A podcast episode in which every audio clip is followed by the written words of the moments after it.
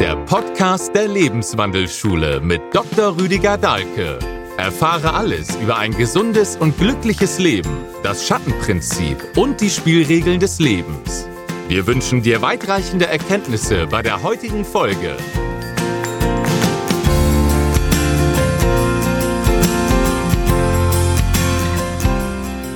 Mein Name ist Rüdiger Dahlke und ich möchte mich gerade vorstellen, beziehungsweise hauptsächlich meine Arbeit. Die Basis dieser Arbeit ist das Lehren der Spielregeln des Lebens, der Schicksalsgesetze, der Polarität, dass alles auch seinen Gegenpol hat, wie wir ja oft erleben im Negativen der Partnerschaft, wenn aus heißer Liebe kalter Hass wird. Das zweitwichtigste Gesetz, das der Resonanz, dass wir nicht zufällig die Probleme haben, die wir haben, die Krankheitsbilder, die wir bekommen, den Chef, den wir haben und den Partner, sondern weil wir in Resonanz dazu sind. Das Gesetz des Anfangs, dass am Anfang schon alles liegt, so wie im Samen der ganze große Baum schon angelegt ist, über Felder, die Rolle von Ritualen und so weiter, das wäre dieses Thema, das ich auch in der integralen Medizin 1 dann lehre, in dieser Ausbildungsreihe für Ärzte und alle Interessierte, an dieser Philosophie und Basis. Ja, wer die Spielregeln versteht, der hat einfach viel mehr vom Leben ist viel glücklicher, auch erfolgreicher. Das wäre die Grundlage. Und darauf bauen sich dann zum Beispiel Dinge auf, wie die Krankheitsbilderdeutung von Krankheit als Weg bis Krankheit als Symbol. Ja, jedes Krankheitsbild ist ja ein Schattenaspekt, zeigt uns eine Schattenseite von uns. Und die Aufgabe der Krankheitsbilderdeutung ist, daraus zur Lichtseite zu kommen.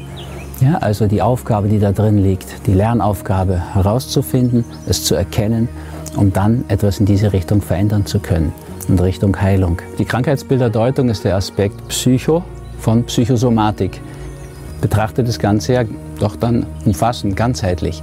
Und die Idee ist natürlich, beides zusammenzubringen. Schon wie in dem Wort Psychosomatik an erster Stelle die Seele, aber an zweiter auch der Körper.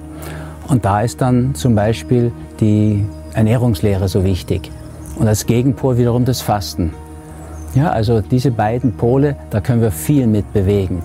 Die Ernährungslehre meine ich dieses pflanzlich vollwertige Essen, was heute so landläufig als vegan gilt, aber wir meinen das schon noch ein Stück spezieller, also wirklich vollwertig, weil vegan ist ja auch Weißmehl, weißer Zucker und Wodka, das ist aber nicht gesund.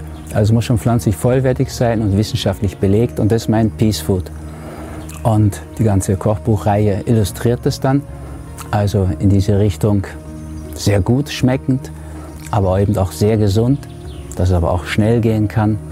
Und noch einen Schritt weiter, wo dann Ernährungslehre auch Therapie wird, Medizin wird, Geheimnis der Lebensenergie. Wie viel Lebensenergie ist da drin, wie viel Lebenswärme. Also das wäre so die Ernährungssäule. Aber es ist auch noch die Atemsäule wichtig. Der verbundene Atem ist eine wundervolle Methode, sich mit Energie zu überschwemmen. Und aus diesem Überfluss von Energie heraus dann auch mal wirklich totale Entspannung, totales Loslassen zu erleben.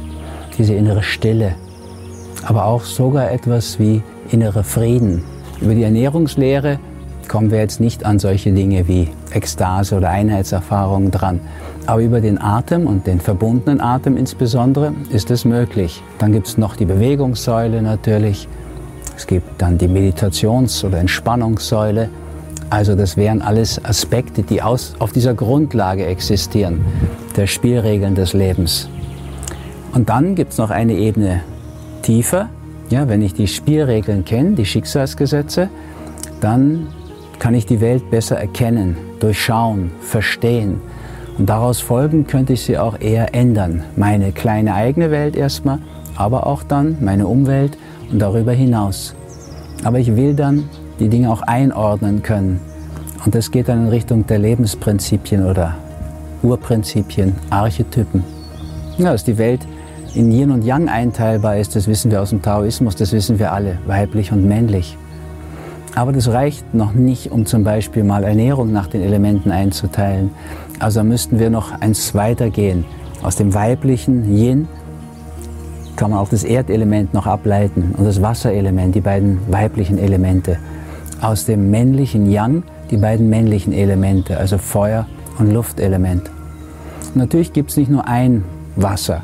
Ja, es gibt dieses Wasser des Anfangs, das Fruchtwasser, das Wasser der Teiche, der Tümpel, der Bäche, der Seen, fruchtbares Wasser. Das würden wir mit dem Mondprinzip zusammenbringen. Aber es gibt auch dieses gefährliche, verschlingende Wasser der Sümpfe, der Moore, ja, diese totale Verwandlung der Dinge, wo etwas vermodert, damit wieder Leben daraus entsteht, die Metamorphose, das plutonische Wasserprinzip. Und dann gäbe es noch dieses unendlich weite Meer, das neptunische Prinzip, ja, wo die Transzendenz hingehört, also drei Stufen von Wasser.